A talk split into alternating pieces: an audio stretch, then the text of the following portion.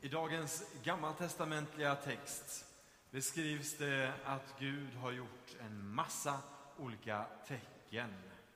Och folket lovar hängivet och med övertygelse dig, Gud, vill vi följa. Och visst är det vackert. Jag kan bli inspirerad av den hängivenheten som folket där visar. Och kanske kan vi själva känna igen oss. Hur vi ibland fylls av den här hängivenheten och övertygelsen. Inget ska stå emellan mig och Gud. Och när jag ser den inställningen så, jag älskar det.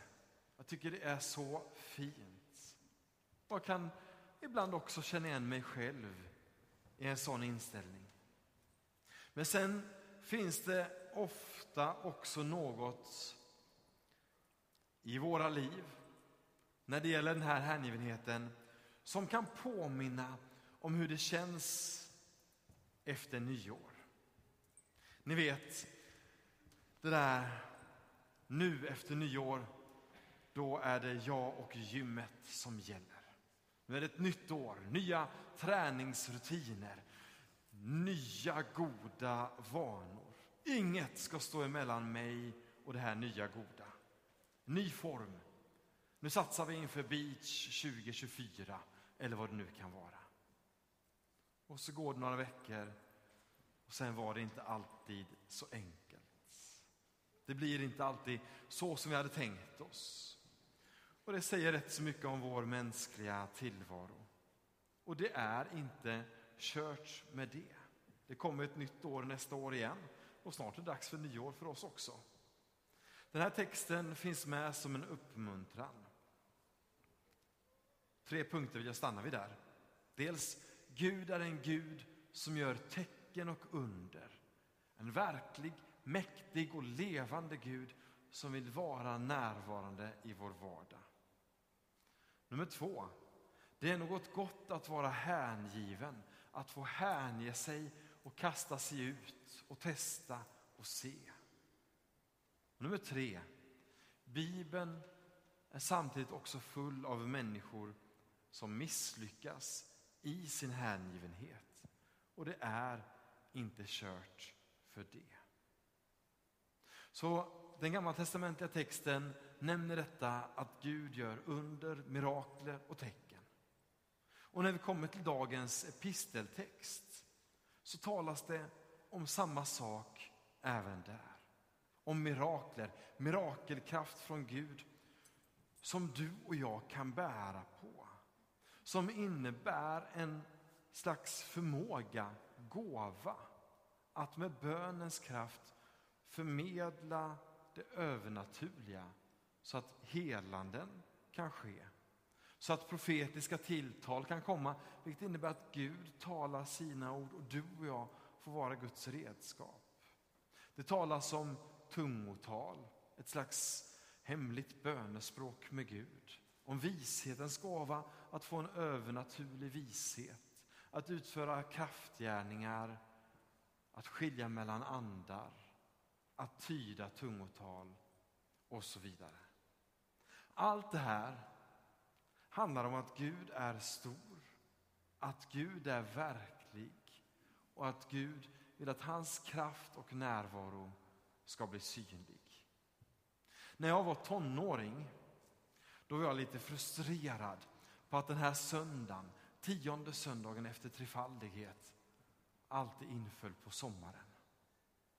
När folk hade semester, när det inte var riktigt lika många i kyrkan som det brukar vara under terminstid.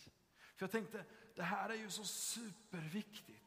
Tänk om vi som kyrka ännu mer hade kunnat förstå de här aspekterna av den kristna tron. Ja, tänk om vi hade förstått det. När vi läser texter om den tidiga kyrkan så beskrivs att de här gåvorna var i funktion. Det beskrivs att människor blev helade. Inte alla, men det hände. Det beskrevs att människor blev berörda med Guds kraft och Guds makt och att människor förmedlade budskap från Gud.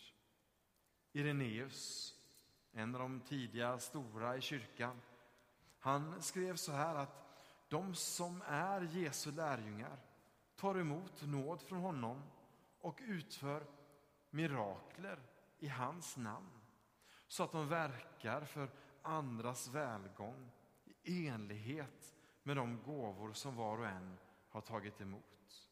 Några driver ut demoner så att de som blivit renade från onda andar både tror på Kristus och förenar sig med kyrkan. Andra helar sjuka genom att lägga sina händer på dem och de blir friska. Och därtill, som jag har sagt, har döda till och med blivit uppväckta och varit bland oss. Så vad ska jag mer säga? Tänk om vi som kyrka idag, 2023, kunde upptäcka lite mer av allt detta.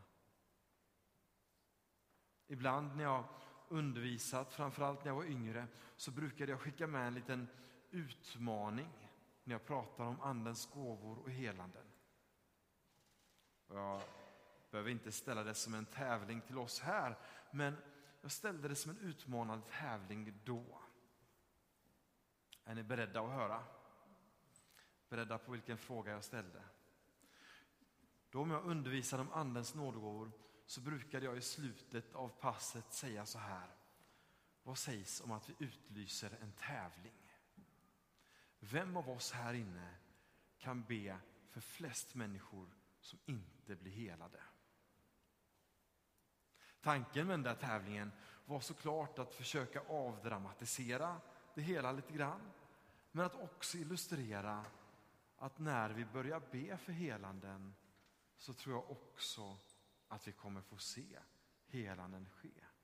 Inte alla, men jag tror att vi ser fler helanden ske om vi ber för helanden än om vi inte ber alls. Så min poäng där med att ställa den här lite utmanande tävlingsfrågan, låt oss tävla om vem som kan be för flest som inte blir helade, var att ja, men när vi lite odramatiskt börjar aktivera oss själva så tror jag vi kommer få se saker hända. En av mina bröder springer långa sträckor och nyss sprang han ett lopp Göteborg till Båstad, 32 mil på två dygn eller två och ett halvt dygn eller vad det var. Och han brukar säga det när det gäller löpning, att väldigt ofta fokuserar vi på allt vi ska åstadkomma, hur snabbt vi ska springa. Men istället så är det viktigare att vi inte tänker så mycket på tempot, utan bara ger oss ut. Och samma sak tror jag också med nådegåvorna. Att inte så mycket försöka tänka på, har jag den här gåvan eller har jag den här gåvan? Utan, ja, ja, nu ber jag och ser vad som händer. Så tänk om vi kan ta med den utmaningen och kanske ställa oss själva frågan, Gud, vad vill du tala till mig idag? För typ 16 år sedan var jag i Indien och när jag kom hem därifrån så träffade jag några som ville veta om jag hade varit med om där. Och då berättade jag att jag där hade fått se människor bli helade. Och då var det en tjej som då sa till mig, hon hette Jenny, och då sa hon, men du Johannes, jag har ont i min rygg. Kan du inte be för den? Och så testade jag att be för den och hon sa att den blev bättre. Så tänk vad som kan hända om du och jag tar oss an den här utmaningen lite grann och tänker nästa gång, tänk om jag kan få be för detta. Syftet med allt det här är såklart att Guds rike ska bli synligt, att Guds kraft ska bli synlig, att folk ska komma till tro och se mer av vem Gud är.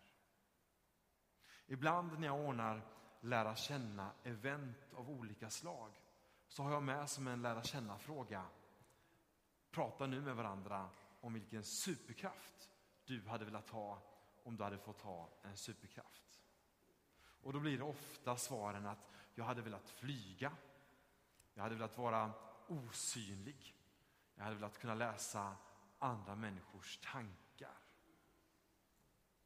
ja, då brukar vi vilja ha rätt så häftiga superkrafter. Och ofta finns det kanske som en liten tanke att vi vill känna oss häftiga.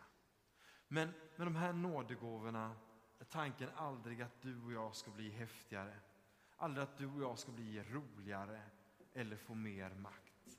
Tanken är bara att Guds kärlek ska bli synlig, att Guds rike ska utbredas, att det ska bli tydligt vilken Gud vi tror på. Nämligen den Gud som skapat hela universum, som vill vara med dig och mig. Och har man skapat universum så kanske man lyckas också med ett helande då och då. Dagens evangelium, där pratar lärjungarna om vem som är störst. Och Jesus försöker göra tydligt för dem att det är inte det som livet går ut på. Jesus är inte så intresserad av det där coola. Utan Gudsrikesprincipen handlar mer om att det som inte ser så mycket ut för den här världen, det har Gud utvalt. Och det är det viktiga för Gud. Så när det gäller Andens gåvor så är de inte någon form av medaljer. Andens gåvor är inte till för att göra dig och mig till superhjältar. Andens gåvor är till att vara tecken, skyltar som pekar på Gud och vem Gud är.